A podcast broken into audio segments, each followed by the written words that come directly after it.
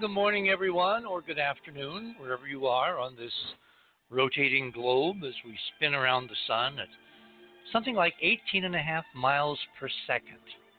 If you sit real still, you won't feel anything.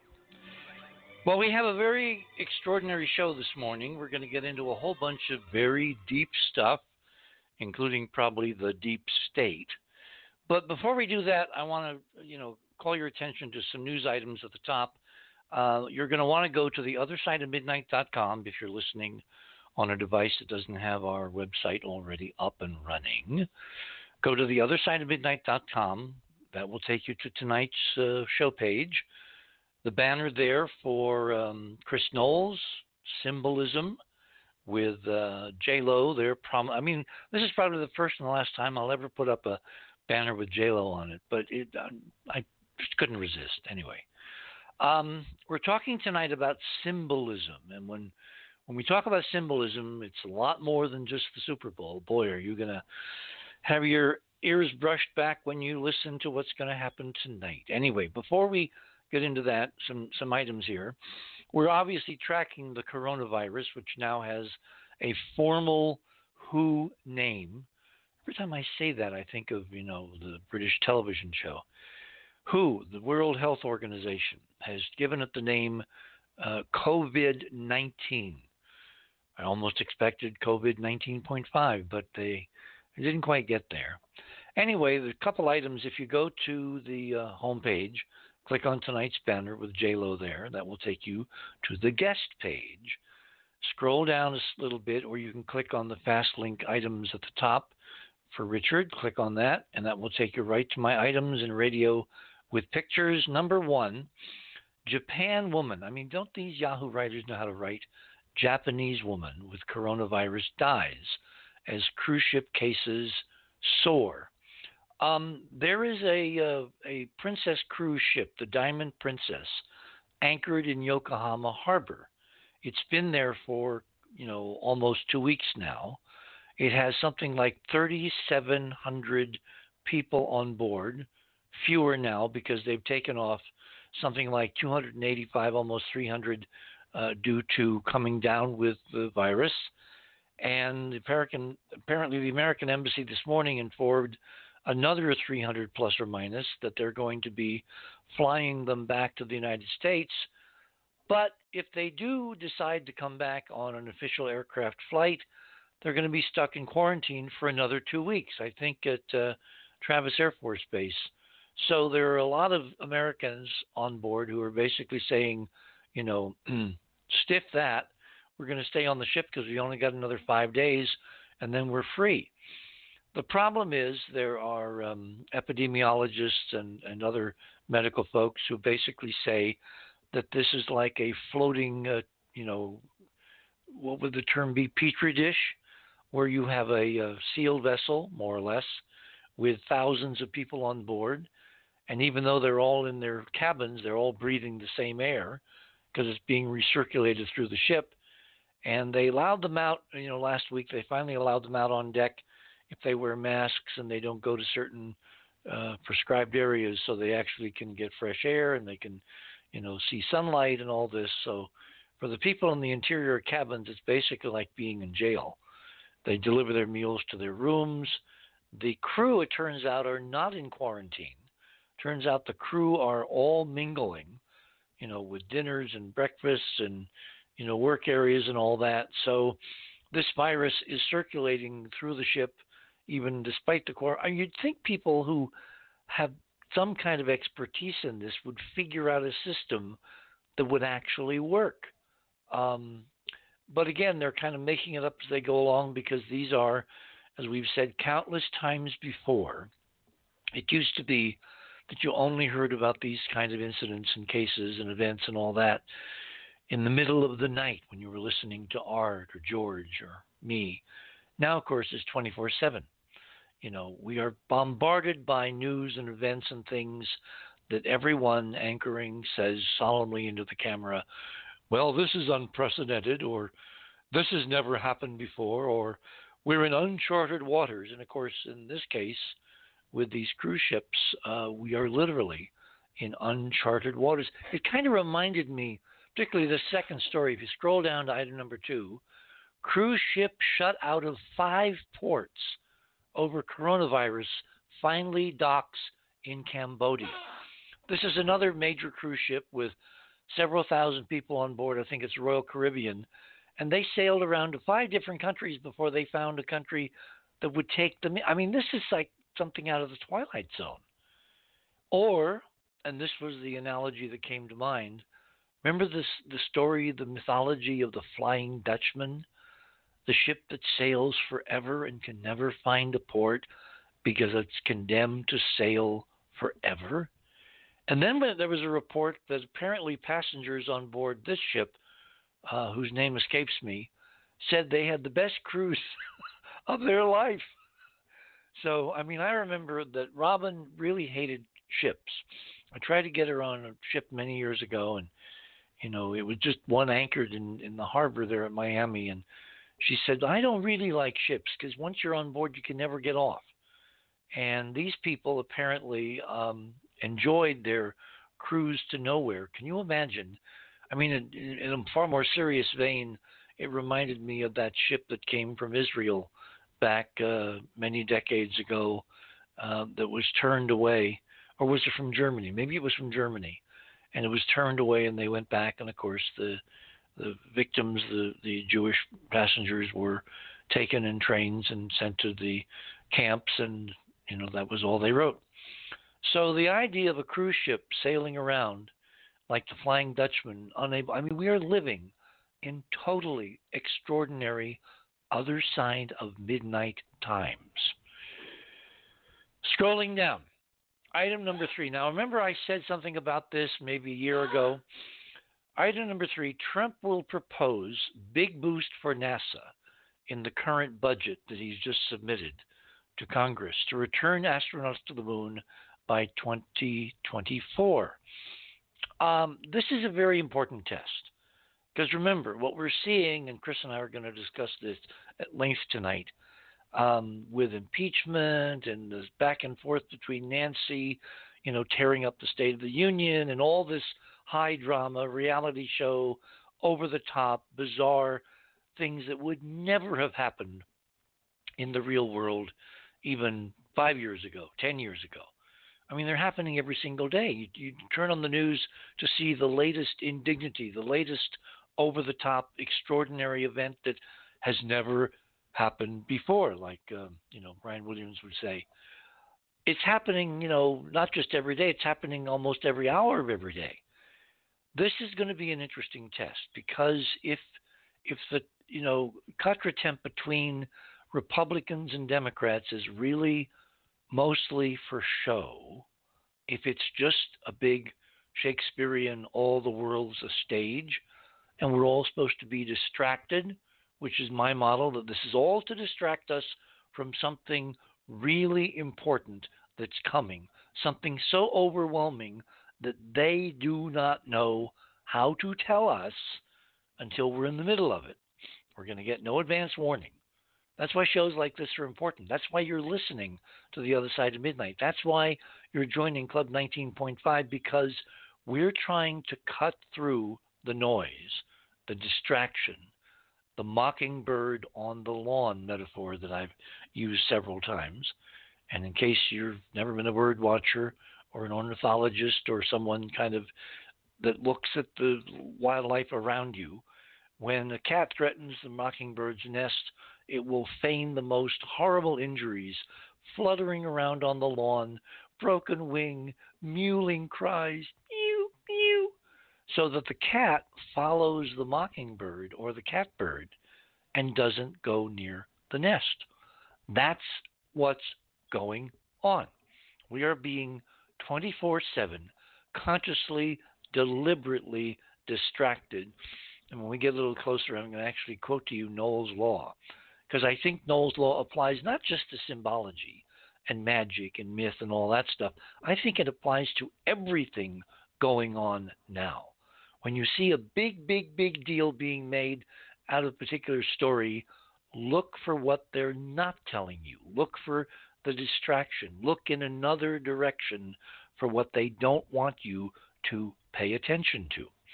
Anyway, item number three Trump is proposing in this NASA budget a 12% increase, something like $3 billion. And remember Dirksen's comment, you know, a billion here, a billion there, and pretty soon it adds up to real money. I mean, you can't imagine how much money a billion dollars is. It's a thousand million, and a million is a thousand thousand, and a trillion is a thousand billion. I mean, we're talking numbers that literally are incomprehensible, which, of course, is one of the reasons why they keep being thrown around. Because if you can't comprehend it, you don't get why it's important. Well, this number, this $3 billion, is to go for developing a new lunar lander, you know, uh, the 21st century generation, to follow the lunar module of the Apollo program. And maybe they're going to buy it from Jeff Bezos. Remember, Bezos came out, you know, a few weeks ago with a shiny um, kind of cardboard model showing what his commercial lunar lander would look like. Regardless, what they're doing, what Trump is doing, is putting pedal to the metal so they can be in in time to make this second landing, Project Artemis, more symbology. Artemis, who was Artemis? Artemis was the sister of Apollo. And Project Artemis is going to take the first American woman astronaut to the moon. We're going to talk a lot tonight about goddess symbology and mythology and symbolism and all that. Well, right up front, Trump is basically touting, remember, this misogynist, this guy who takes advantage of women, et cetera, et cetera. He's touting the idea of more money to land an American woman first on the moon in the 21st century. Project Artemis. Now, this is the test. Remember, there's this real thing going on between the president and the Speaker of the House, who just happens to be a woman, Nancy Pelosi.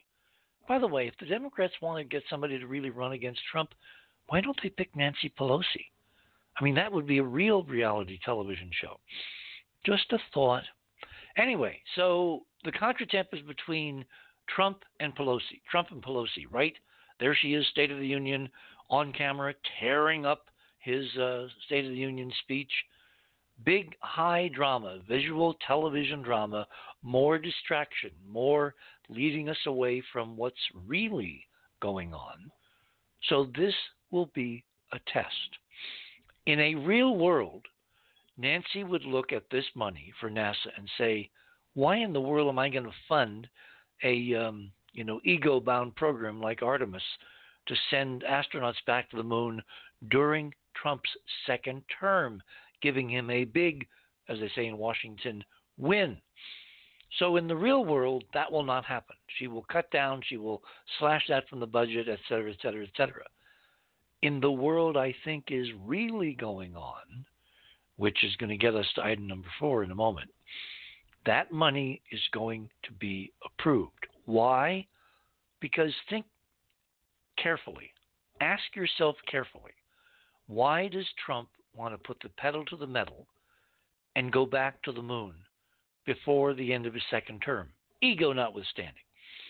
Because remember, boys and girls, we sent to the White House a three hour presidential briefing video showing him and everybody else who's now looked at it, leaders all around the world, for those that aren't kind of tuned in, what's waiting on the moon for all of us to find, which of course segues directly to item number four a new space race.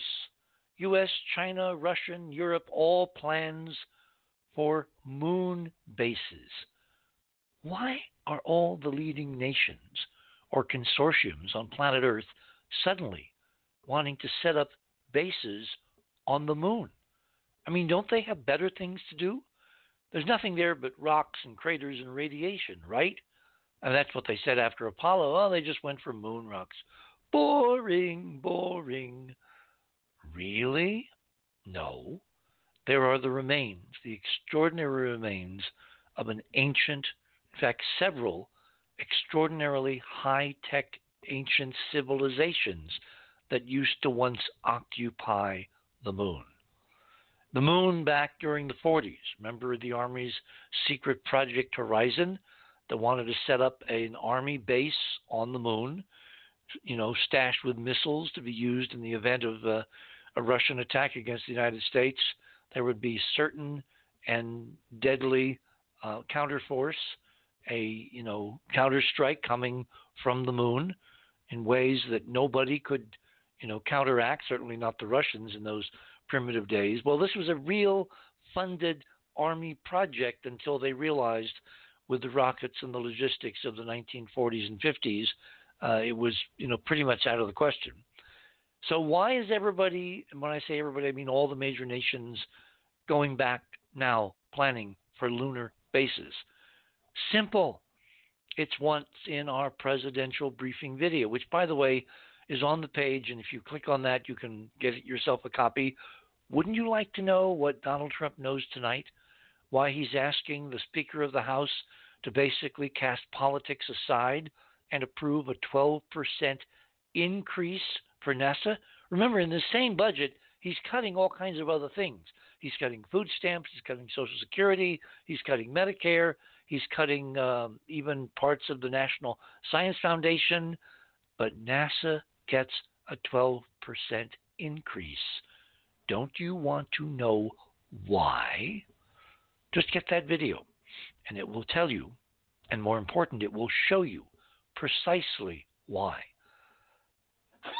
Scrolling down, item number five. Speaking of space, the biggest problem now for the U, new U.S. Space Force, because we now have, you know, another military service, which is temporarily attached to the Air Force, but it's going to split off in the next year or so and become its own branch of the DoD. They are now calling. I mean, this is really for real. Click on that link. What do you call the troops of the U.S. Space Force?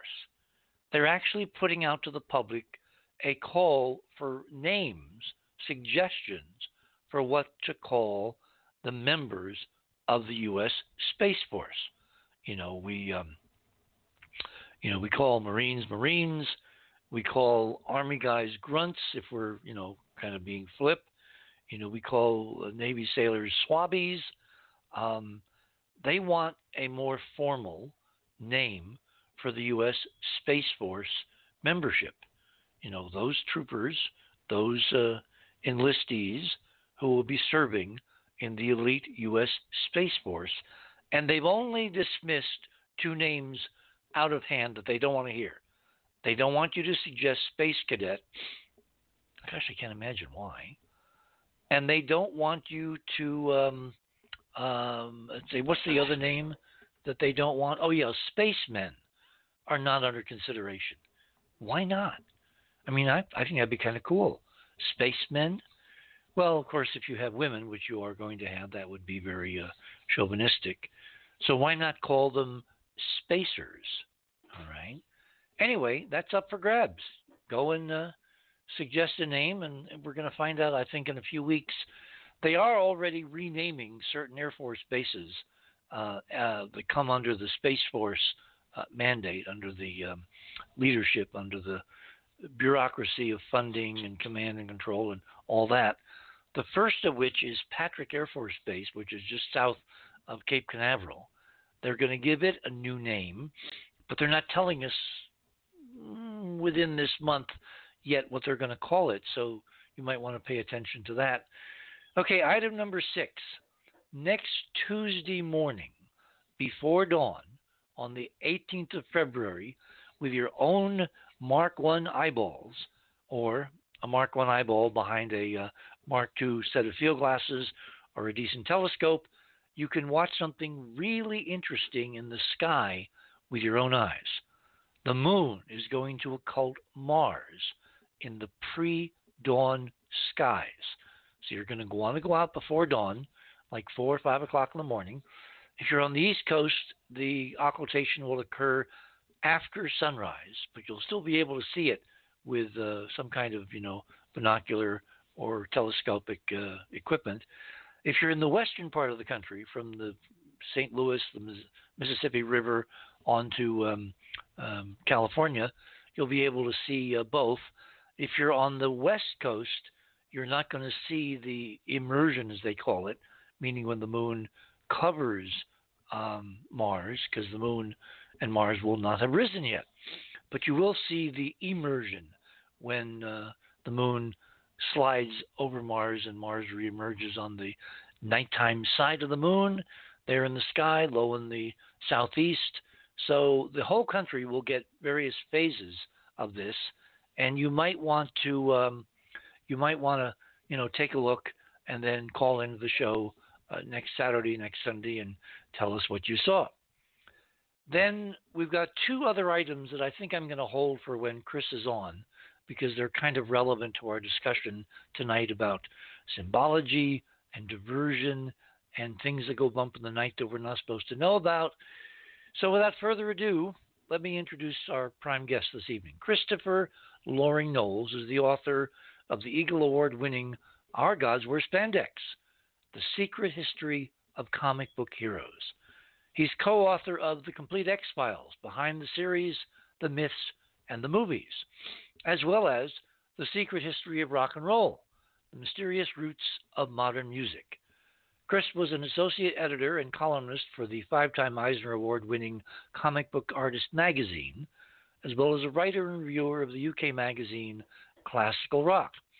He's appeared on ABC's 2020, well, that went away a long time ago, VH1's Metal Evolution, and several, several radio shows, including Mancow in the Morning, National Public Radio, the Voice of America, and of course, he's our resident symbologist here. Or is a symbolist or symbologist? I have to ask. On the other side of midnight. He's also appeared in several documentaries such as Wonder Woman, Daughter of Myth and the Man, The Myth Superman, and was invited to lecture on science fiction, mysticism, and mythology at the legendary Esalen Institute in Big Sur, California, back in 2008 and in 2009 and he blogs regularly. And you got you got to catch this. Click on that link, save that link. You're going to want to follow this blog called The Secret Sun.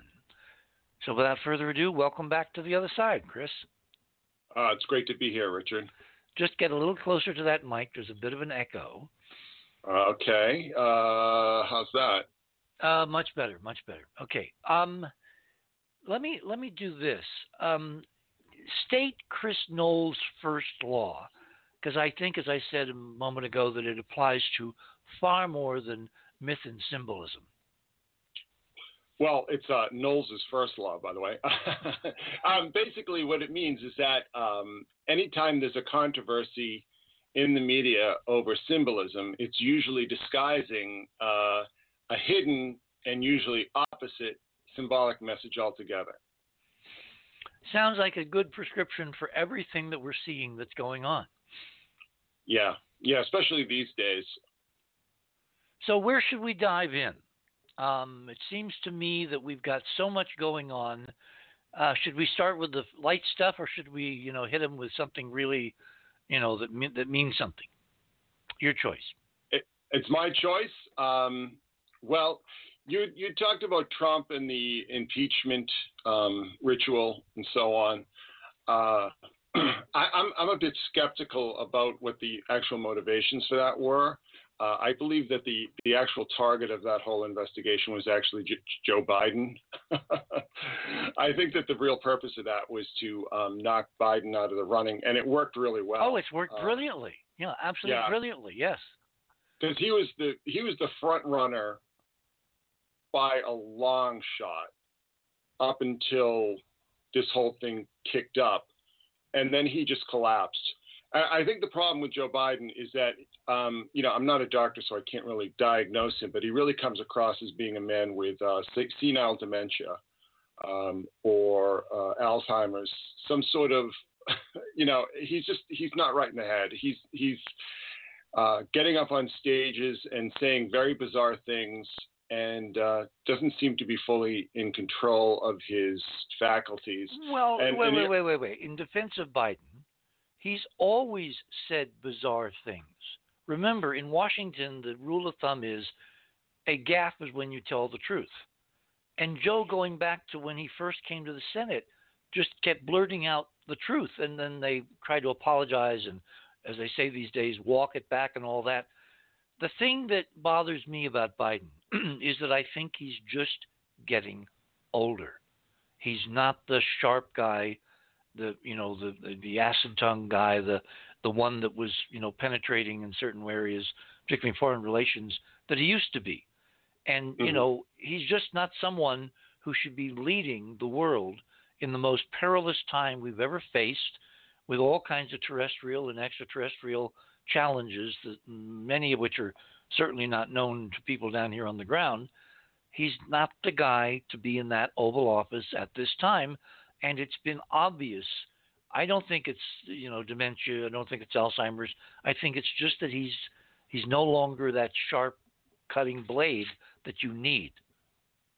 Well, I would recommend you go on YouTube and, and look up some of his um, interesting episodes. Uh, you know, just recently he called a, a girl a uh, lying dog-faced pony soldier. Oh, I saw that. Uh, that was broadcast all over. But he's been doing that for years. Yeah, and then he was um, he was talking about like.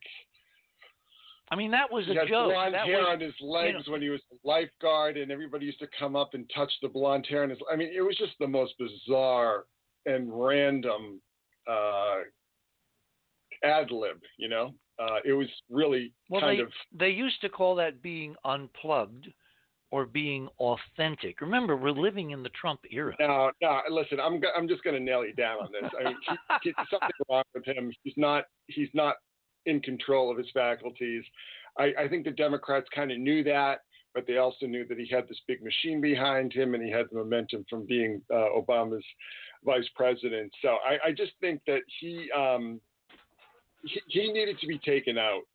So what they did is that they pretended to shoot at Trump, but the real target was Biden's candidacy, and, and it did a, a, wonderful job at taking him down. Um, you know, he I think he did like fourth or fifth place in Iowa, and uh, pulled out of New Hampshire before he could even um, face the humiliation. He's he's banking on Super Tuesday in South Carolina and so on, but I, I just I don't think he's a a factor in yeah, wait, wait, wait, wait, wait, wait, wait. You're assuming that the only controls over these candidates are what we see up front. If no, I'm not, if, I'm not assuming if, that at all. I'm if, the if the really. party really wanted Joe for the good of the party and the nation to bow out, couldn't he come up with a better excuse and leave non humiliated than finishing fifth in Iowa and fifth in New Hampshire, et cetera, et cetera? I don't know. I can't speak to that. I mean, th- you're asking me for information that I don't really have access to. But I, I think what is clear is that this entire charade, and it was a charade. Um, you know, it's interesting that it, you know they sort of kicked off this whole thing on on Halloween. You know, uh, and uh, they had that uh, concurrent seems to be like a ritual humiliation of that Congresswoman uh, Katie Hill, who sort of was playing the role of the Scarlet Woman. Uh, you know, it was all very highly ritualistic. I'll tell you what, um, hold it there. We'll pick this up on the other side. My guest this morning is Chris Knowles. We're going to be kind of deconstructing and shining x ray beams through a lot of the events going on on television in real time, in the real world, because it's all at this level a magical mystery tour? You're on the other side of midnight. My name is Richard C. Hoagland. We shall return.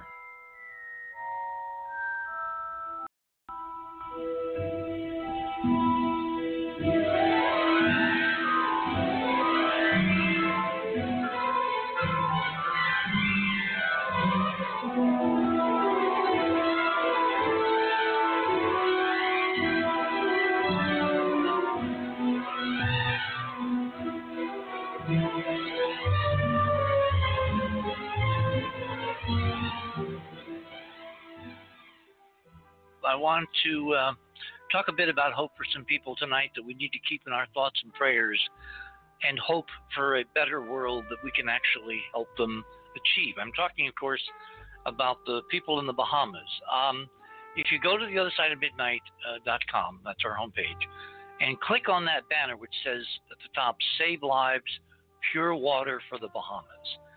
We have been introduced to a technology. It's a filtering technology in uh, uh, a certain kind of non allergenic plastic form Um, you buy one of these bottles with a filter, it will replace something like 500 ordinary bottles of of uh, mineral water, whatever, the kind that they've been shipping to these disaster sites, you know, on pallets and letting sit outside in the sun. And obviously, they're not in non-allergenic pl- plastic, so the water is ruined. And thousands of tons of water that was supposed to reach the victims of Hurricane Maria sat there and, and rotted in the sun. The same thing's been happening in the Bahamas. If tonight you want to do something to inject meaningful change into a whole group of people's lives, 60 to 100,000 people on those two northern Bahama Islands tonight, just go to that site, click on that banner, and then scroll down below the Yes, I Want to Help button. And there's a video that was shot right after the um, uh, Dorian disaster. I saw a video a couple days ago. Nothing has changed. It is like living in an apocalypse. It is like living in, you know, the land of the Lord of the Flies. It's living in conditions that you tonight, listening to my voice, cannot imagine you sustaining 24 hours, 36 hours, two months, five months, you know, a year, five years. It's it's impossible. They've they've been trying to bring water in from desalination. I think the U.S. Navy has brought a couple of ships and anchored them, you know, in the northern ports there, and they desalinize seawater to provide water for the inhabitants on the islands. But it's costing seven dollars per gallon to produce one gallon of fresh water from the surrounding seawater. This technology, which we are privy to, which you can buy by clicking on that button, as many of these bottles of water, life saving water, and send to the Bahamas as you can afford tonight. And yes, it's tax deductible because it's a nonprofit association that we're in league with, which is doing this. There's no quicker, more effective way in this season to transform someone's life than to give them the gift of life, which is pure 99.99% pure water. And the bottle and the system is recyclable, and all you do is change the filter after the equivalent of about 500 ordinary plastic water bottles, and the bottles that they're in, the actual water bottles that you're sending, they will last essentially forever. And they will reach how many people? A thousand, five thousand, ten thousand. So do whatever you can, open your heart, and make a difference in someone's life tonight.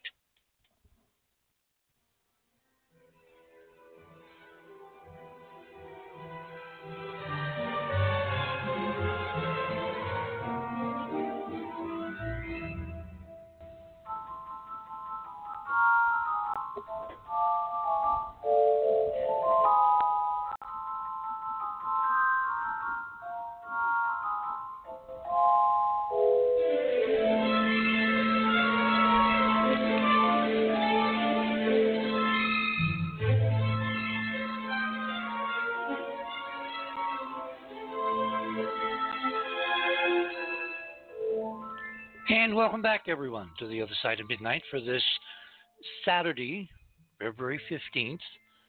I hope you wished everyone on your list, everyone, you know, like moms and sisters and girlfriends and boyfriends and whatever, happy Valentine's Day. Happy belated Valentine's Day to everyone. Our guest this morning is Chris Knowles, and we're talking about symbology. Chris, let me let me pick up on this Biden thing uh, relating to the impeachment because I'm I'm a numbers guy, right? Mm-hmm. I follow the numbers. I know I can prove that the whole impeachment was a ritual because of the numbers. Give mm-hmm. an example. Uh, you just said that uh, Nancy you know, approved the resolution for Trump's impeachment on Halloween. Okay? Mm-hmm. 33 days later, she sent the articles of impeachment over to the Senate. For the first time in history, we only have, what, two or three examples. You know, there was Nixon, and then there was, uh, uh, after that, Clinton, and way before that, back in 1868, you know, Johnson, who was the first president that they impeached. That never happened in those other impeachments. It was very pro forma. But with Nancy and Trump, it's all a ritual, which we can prove by the numbers. So on the 33rd day of holding the articles, she then has this ceremony in the Capitol where she, with all the pens, remember, she signs the articles for transmittal to the Senate, and a bunch of uh, House members, the I guess it was what they called the uh, the managers, trooped over with the articles in a you know folder with you know covers and seals and all that on it to be formally delivered to the Senate. She signed. I mean, get this. You all know out there, and Chris, you certainly know the importance of 19.5. Mm-hmm. She signed the articles exactly at 1928 Greenwich time. And then they okay. took, and then they took them over. I mean, this was all a ritual. Now, what you're not aware of is out in deep, deep space, somewhere around the orbit of Mars, um, there was an interesting interstellar object that is the only interstellar object visitor to the solar system to enter the solar system for the second time in our well in, in, in the last year. The first one was back in uh, uh, a year ago in uh, called Oumuamua. The second one was discovered in August of last year. Uh, the first one was in 2018, and that one was given the name Borisov because it was discovered by an amateur astronomer in wait for it, Ukraine. okay? So this all, uh, all right, Borisov is entering the solar system. It's moving like a bat out of hell. Uh, it will never return because it's exceeding escape velocity by, you know, many, many miles per second. There are two ritual points that I was watching to see if there were any correlations with these weird events going on on Earth.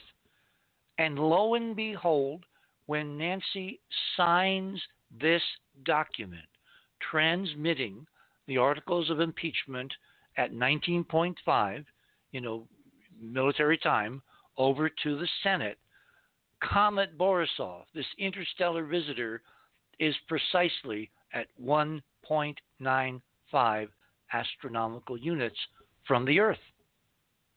You can't make this stuff up. So I think this is much, much bigger than Joe Biden. Joe Biden is just kind of like part of the ammunition to do something ritualistically so much bigger. And this so much bigger thing is being paced by some kind of interstellar observer. And I could go through the listing of what Trump did at 19.5 on the plane flight back from Mar a Lago. So they're all in on it, whatever it is and it's so much bigger than the election or this president or that speaker. It's got to be of some cosmic import. And so the question then is before the House, pun intended, what the hell do they think they're up to? This is ritual magic on a cosmic stage, but what's the end game? What is their objective? What do they think they're accomplishing? I, don't know if they have to think they're accomplishing anything. I, I think most of people who are involved in this aren't necessarily read into it. Um, I would I would strongly argue with the, the, the Trump thing as far as the ritualism because I, I think it was pretty weak tea compared to the Clinton thing. I mean, I had you know how I really got first started on this whole thing was with the Clinton impeachment, and and that was uh, just unbelievable. I mean, that was just a bonanza of 17 symbolism, of 33 symbolism, of uh, you know Hiram Abiff and the, the three ruffians or the three unworthy craftsmen. I mean, it was just incredible. Uh, you know, for instance. Uh, uh, Monica Lewinsky was first subpoenaed on December 17, 1997. Clinton first gave his infamous "the meaning of is is," which is, of course is ISIS, mm. uh, during his uh, January 17, 1998 deposition. Um, uh, on August 17th of 2000, uh, Robert Ray, who took over for Kenneth Starr, Kenneth Starr, by the way, right, um, impaneled a new grand jury. Uh, Clinton became the first uh, sitting president to testify before a grand jury on August 17th. Um, just trying to go through here. Um, December 19th was the day that uh, Apollo 17 splashed down. Uh, December 19th, uh, the Senate trial opened on 1799. So there's our uh, 1 and 7, 17, 99, 33. Um, there were 13 House managers who spoke in the opening arguments. Uh, I mean, it was just, it was just, and this is also in the middle. You know, what happened in the middle of this was the 33rd Super Bowl, right? so with, mm-hmm. with the Broncos and the Falcons, and the Falcons and and all that good stuff. Uh, you know, there were five 33rd degree Freemasons in the Senate at the time: uh, Trent Lott, Jesse Helms, Arlen Specter, and uh, Strom Thurmond, and Robert Byrd. Uh, Clinton, of course, was uh, Order of Demolay. Uh, you had the three unworthy craftsmen who were sort of uh, exposed as being hypocrites, uh, quite, I would say, quite premeditatedly. Uh, Henry Hyde, Helen Chenoweth, and Dan Burton. And then, of course, you had a, a, a mirror of that when you had Gingrich and Livingston and uh, who else? Who else was it there? Oh, and David Vitter, um, you know, sort of exposed. So you had three and three. Um, you know, I mean, the whole thing just up and down the line. I, I think the the haste and and the lack of detail that we see in the uh, the impeachment of, of Trump, you know, even though I, you know I will absolutely. Uh, you know, allow you these these uh, synchronicities uh, or these ritual alignments with these objects uh, coming in from deep space. Um, you know, just this sheer haste of this was uh, was was kind of remarkable to me. I, it just seemed like they. Um, it almost reminded me of like a church service where you know the uh, when they're having communion and they just sort of rush through. You know, well, maybe the, the difference is that you're dealing with two different sets of people, and a and a loss of what we used to call institutional memory. In other words, well, I think it's also the loss of expertise that I've kind of been tracking. That you know we're, we're losing. Yeah, but isn't that uh, the same thing? Well, it, it's it, I think it's concurrent and it's related. I'm not exactly sure it's the same thing, but it is definitely uh, part of the same phenomenon for sure. See, this is my model. There's something so unbelievable coming that they have no clue how to let the rest of us in on it. All right? And it's really surprised them, whoever the them are. So, what we're seeing is improvised rituals, improvised magical technology, because that's what it is. In the HD field, this stuff is supposed to actually torque the field, change the future, change the trend curves. It's actually supposed to do something in consciousness, if not in the physics. But the practitioners are so out of practice or have relegated this to the dustbin of history until someone said, hell, this is our only, you know, our, our kind of last ammunition. And so they scrounge together this stuff sketchily, quickly, put it in place, but they're not the smooth practitioners of times before.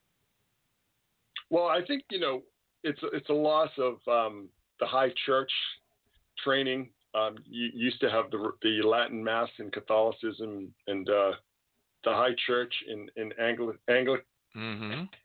Episcopal Church, uh, Methodist Church. You know, you used to have uh, a much more highly developed sense of ritualism in people's everyday lives. I mean, you had a lot of people who were involved in Freemasonry and other uh, fraternities and societies. And I think you know, yeah, but wait, wait, wait, wait. We're, we're we're talking an in crowd here you know, for whom this has been. No, no, I think this is. I think this. I'm saying this is society wide. You know, it's it's it's a it's a question of like when the rituals fall out of practice. You have a a lot of people coming into the Congress and the Senate and the House of Representatives who who have no real background in in ritualism.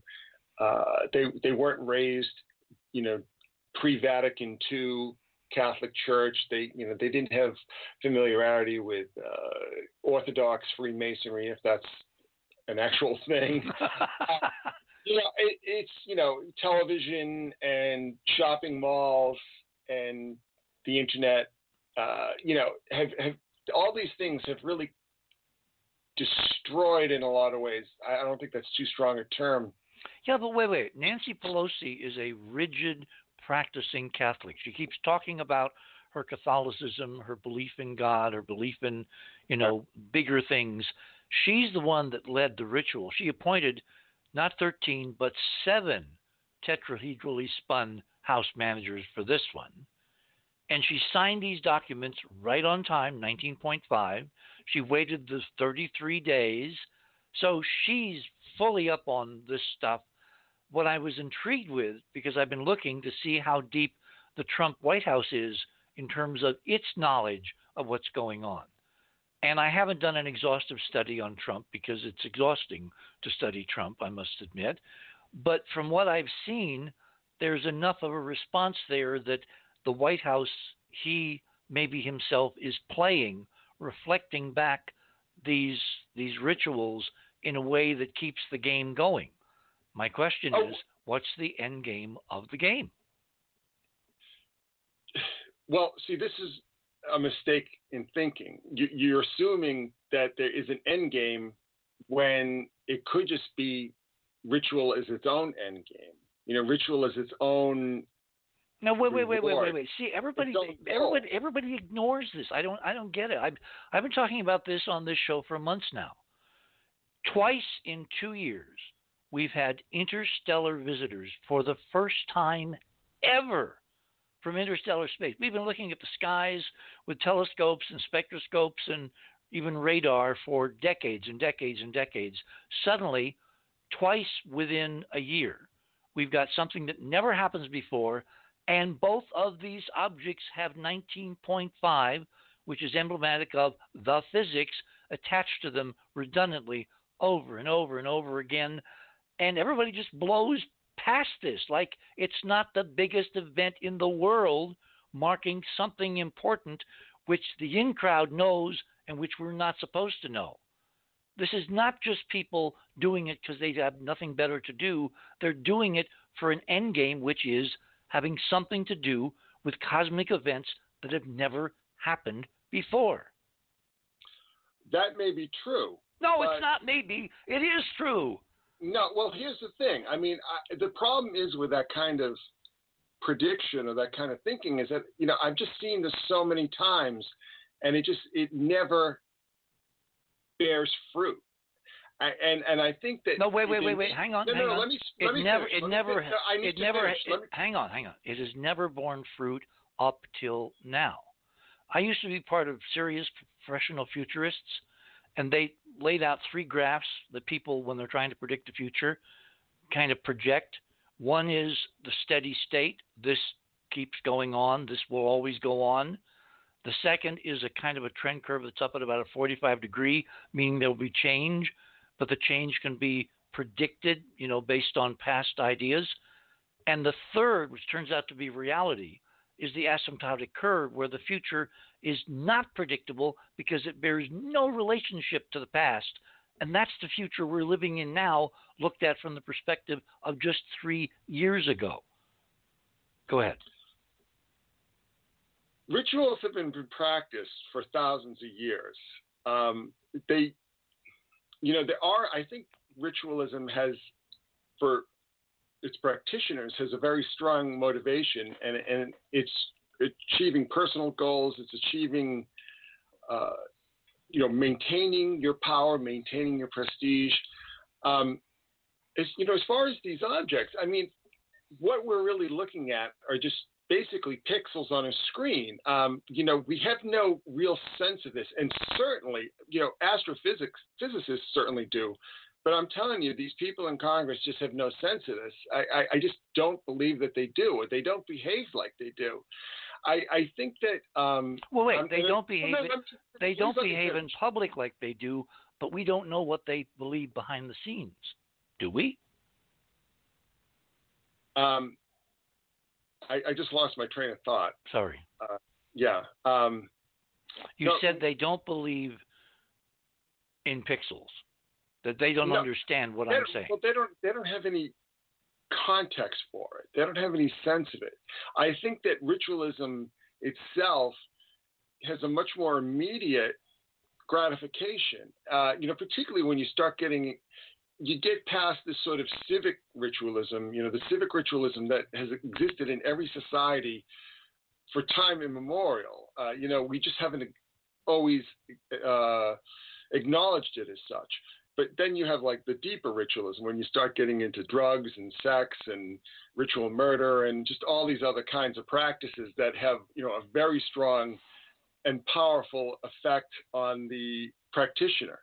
But in this case, I mean, I'm not I'm not seeing the end game as yet, and I'm not I'm not necessarily you know trying to disprove you or disagree with you. I'm just saying that in cases like this, I think the rituals themselves are their own reason. You know, they they justify themselves. Mm. The, you know, the hmm. practice of ritual has always existed to change consciousness to change the way you experience the world, to change the way you perceive the world. And I, I don't necessarily think that it always has to be reaching towards this this grand conclusion, this grand end game, because these rituals have been practiced, like I said, for a very, very long time. And there are other cultures that don't necessarily have this sort of vestige of Christian apocalypticism and don't necessarily see the practice of ritual in the same way. I mean, they might have some sort of far off uh, sense of, of an end time or of paradise, or, you know, however you choose to frame it. But I think the actual practice of the rituals themselves, you know, provides justification for them. Okay, let me try this. Um, you know the old cliche, you know, a stop clock is right twice a day. Mm-hmm. Okay. Let's presume that ritual magic, ritualism itself, symbolism, has a very, very deep time legacy. It goes back thousands, if not tens or hundreds of thousands of years from high tech civilization to high tech civilization on this planet that's risen and fallen, risen and fallen innumerable times. And we're the 21st century is kind of like picking up the pieces of these ancient echoes from ancient ancestors who left to this in crowd sacred documents, sacred texts, sacred books, sacred rituals, basically saying, you know, uh, when a fire breaks out, break glass. So their response is when they get a hint of something coming, which is fulfillment of what's written in these ancient sacred very secret texts passed along from the elite of civilization to civilization, their response is break out the rituals. It's time to do the rituals. Now, if they're reading their tea leaves correctly, it will have an effect. At least that's what they're, they're, told. My thesis is this time, of all times in the last 25,000 years, is unique because of the precession, the alignment with the center of the galaxy, the physics, you know, the, the, the crest of the physics that we can measure that I've been measuring all over the world for the last 20 years. This is a unique time where something, if it's going to happen, now is the window when it's going to happen. And in this window, we've got two interstellar objects that appear, both of which have critical intelligent design numbers attached to them, not just any number, but numbers recursively saying, pay attention, the physics is in operation. This is somehow marking the physics. And the first one, called Oumuamua, in Hawaiian means uh, scout of a war party. That's literally the translation of Oumuamua in Hawaiian. First scout of a war party and it well, it's actually advanced scout in, in advance of a um, an invasion. Yes. Okay. Well, we're saying the same thing. Okay. So, and who named it that? NASA named it that, which means the belief system inside NASA, which is part of the executive, which is under the Trump administration, it's all one thing, the executive branch. That's what they believe. And then for the second time in a year, another of these weird objects shows up masquerading as, quote, a comet, but coming with the same celestial mechanics numbers. And the numbers correspond to key events happening on Earth, like it's marking a timeline, like someone is observing or someone has sent a reminder that this game is being played out against a cosmic background, a cosmic stage. And even if not everybody's in on it, you know, the, the, the private doesn't ask when he's told to jump how high. The guys and gals behind the scenes that are in on it, they know something's going to happen and they're getting ready in their ritualistic fashion. That's what I'm saying. Well, getting back to the impeachment situation, I, I again, I, you're you're familiar with the concept of like ritual murder, right? You're, of course. The killing of the king. I mean, all these kind of rituals that. Yeah, in the Egyptian, basic... it's called the Hebsed ritual, and I said from day one, the whole Clinton thing was a Hebsed Egyptian pharaonic ritual. Well, what I what I, what I mean in this sense is that when you go against the king, when you're doing these big things, when you're making these big moves, and again, I, I think that the the Trump target was a misdirect. I, I think I, I, I really do think that Joe Biden was the um, the the target here, and, and I'm sure if I go back and, and analyze the exact symbolism at some point, you know, it's you, a lot of times you can't really parse this stuff until all the data is in and you can look at it in retrospect. But you know, when you're doing these big things, when you're making these big moves, I mean, you want, you know, someone on your side. You know, you want the higher powers. You want the stars on your side. I mean, I think that this is not novel, and in this sense, you know, with Clinton. When you say this, not novel, you mean me new. Finish. You mean new, finish. right? I just want a definition. When you say novel, you mean new. Right. Okay. So what I'm saying is that I don't think that the use of ritualism in basically what's you know it's not a physical assassination but it's a political assassination it's it's, a, it's an assassination of a career it's a killing of the king ritual in a more purely ritualized form well, you know they wanted to get rid of biden they had to get rid of biden because biden is not healthy and he's been revealed to the public as not only being unhealthy but also being extremely corrupt. So wait, wait, so, wait. I, so so why don't you just tell Biden don't run? It's not your turn. Don't run. Period. Because Joe Biden is powerful enough to say screw off. There's nobody in Washington that can tell Joe Biden what to do. Nancy Pelosi is I mean, I think she's ridiculous. I, I, don't think she knows anything about ritualism. I think everything she does is being directed by someone else. I don't think she knows anything about this stuff. I, I've never seen any indication of that. I think that she is just a bureaucrat. I just and, gave you two with the impeachment. Why, why, do you why do you assume that that she came up with these? I, am not saying that. These people all have powers behind them. There's no single individual that we see on television making these decisions. Yeah, I, right? I don't think I don't think that Pelosi any, any if there was any high ritualism in her actions, I think that it was being either directed or suggested to her by other parties. I just don't believe that she has that and kind of. does that of, make any difference? Well, it makes a difference in this sense because who who is directing this? Who is Who's behind the power it? behind the throne? Yeah, well, well, I think what it is is that I think it's the, the big donors. I think it's the big Democratic donors who don't want Joe Biden to run for president because I, I there's a, I get the sense that there's a uh, well, wait, wait, wait. Let, let me go back to the other thing. You know what they've done? They've cut off his money. He can't run and win because he has no money. They just didn't give him any money. Well, he's he's has gone he's gone through his money. He's gone through his money. He's he's blown through it. So, but again, I think the the, the target of this action was Biden, and I think I think one of the reasons why the ritualism was so weak and was so almost perfunctory was because maybe they just didn't feel that anything else was necessary. Hmm. You know, with with the Clinton situation. I'll tell you, hold I it mean, there, hold it there. We're at the top of the hour. We'll pick this up on the other side. You're on the other side of midnight. My guest this morning is Chris Knowles. Thanks for listening to this exciting first hour. Now, the second and third hour of the show is available to Club 19.5 members only. Please support the show by subscribing to Club 19.5 and join our very interesting community. To do that, please visit the website, theothersideofmidnight.com, and click on the Join Club 19.5 link in the left hand column.